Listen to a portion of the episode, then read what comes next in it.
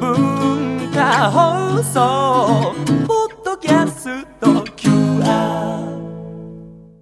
火曜日のこの時間はリスナーご意見番いいねきか新潟。リスナーのあなたに知っていただきたい。新潟県についての情報をお届けしています。あなたにも一緒に考えていただきたい。新潟県についてのクイズもあります。お付き合いください。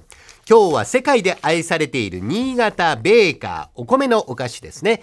日本一の米どころ新潟県はおせんべいやおかきあられなど美味しいベーカーの生産盛んです。新潟のスーパーでは他の県ではもう考えられないくらいベーカーの売り場が広い。米花が棚一面にずらーっと並んでいる様子は新潟ならではの光景かもしれません。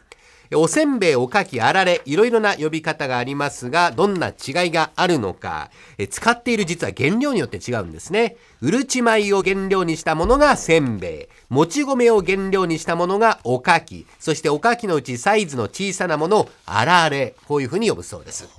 え新潟県には原料となる美味しいお米がたくさん取れる土地柄ですね。豊富な水や恵まれた風土がお米作りやお菓子作り、ベーカー作りに適しています。えさらに古くから官民一体となってベーカー産業の技術開発に力を入れていたことも新潟にベーカーの会社が増えるきっかけとなりました。平成22年の経済産業省の統計によりますと国内での米価出荷額の5割以上を新潟のメーカーが占めているというデータが出ております出荷量ももちろんダントツの日本一今も昔も日本人に愛される新潟の米価最近では海外の市場も視野に入れているメーカーが増えております亀田の柿の種、ハッピーターンなどの人気商品で知られる新潟市の亀田製菓さん、業界トップシェアを誇る企業です。こちらでは世界の人々にももっと米菓に親しんでもらおうと平成元年から北米での米菓の製造販売をスタートしました。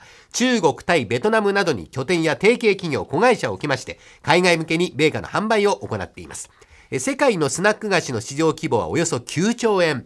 そのうち世界の米菓の市場規模はおよそ4000億円と言われているんですけども、特にアメリカ、ポテトチップスなど高カロリーのスナックが好まれる傾向にあるんですが、カロリーが低くてヘルシーな米菓、健康を気にする人々から注目されておりまして、徐々に人気高まっているそうです。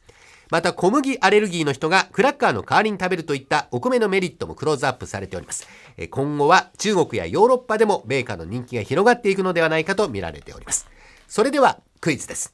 今日のクイズは柿の種に関する問題。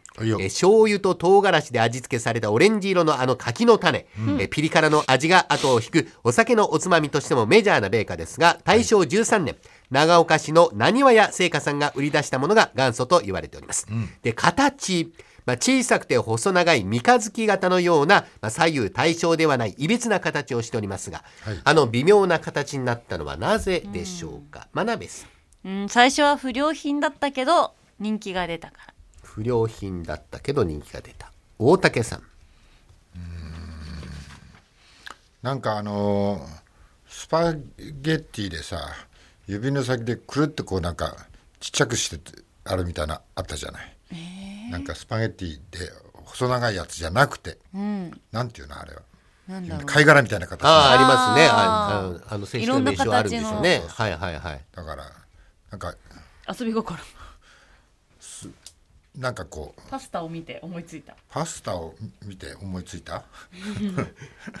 あーなんか貝殻みたいなイメージにでにしたんじゃないのあえかね。あえて貝殻みたいなイメージにした、はい。真鍋さん不良品、えーお二人答えが出ましたが、えっ、と考え方としては不良品という真鍋さんの方がより近いかな。ハプニングです。ハプニング。うん。なな何かが起きてこういうことになってしまった。え。ー、何かが起きた。何かが起き作るプロセスの上で想定外のことが起きてしまった。潰れた。そう潰れた、あのーな何をつ何を使う？で作る。柿の種。はい。油？どうしてああいう米？形にするか。どういうあ何をどうするとああいう形になるか。網か何かに引っかかっちゃったんじゃないの？む難しいか、じゃあ今日は正解を発表しましょう、柿の種を作るための金型をうっかり踏み潰してしまった、これが正解ですへー。あの新しい金型を用意することもできずに仕方なく潰れた金型をそのまま使っていたところまるで柿の種のようなユニークな形だと評判を読んでネーミングも柿の種と付けられたというなることほどなんですね。ガ。サツな発想だね。はい。よかったでもじゃあは潰れて、い、そのまあ、噂は、学び当たってるよ。まあ正解でいいでしょうか、やった。はい。その噂たちまち全国に広がってどこのお店でもあの歪んだ形の金型で作られる米菓を柿の種と呼ぶようになったそうです、えー正解は真鍋さんとさせていただきましょう。え今週は世界で愛されている新潟米菓をご紹介しました。来週以降もこの時間は新潟県の情報をお伝えしていきます。楽しみにしていてください。このいいねっか新潟のコーナーは文化放送のホームページにてポッドキャスト配信されています。ぜひお聞きいただいて新潟県について詳しくなってください。この時間はリスナーご意見番いいねっか新潟お届けしました。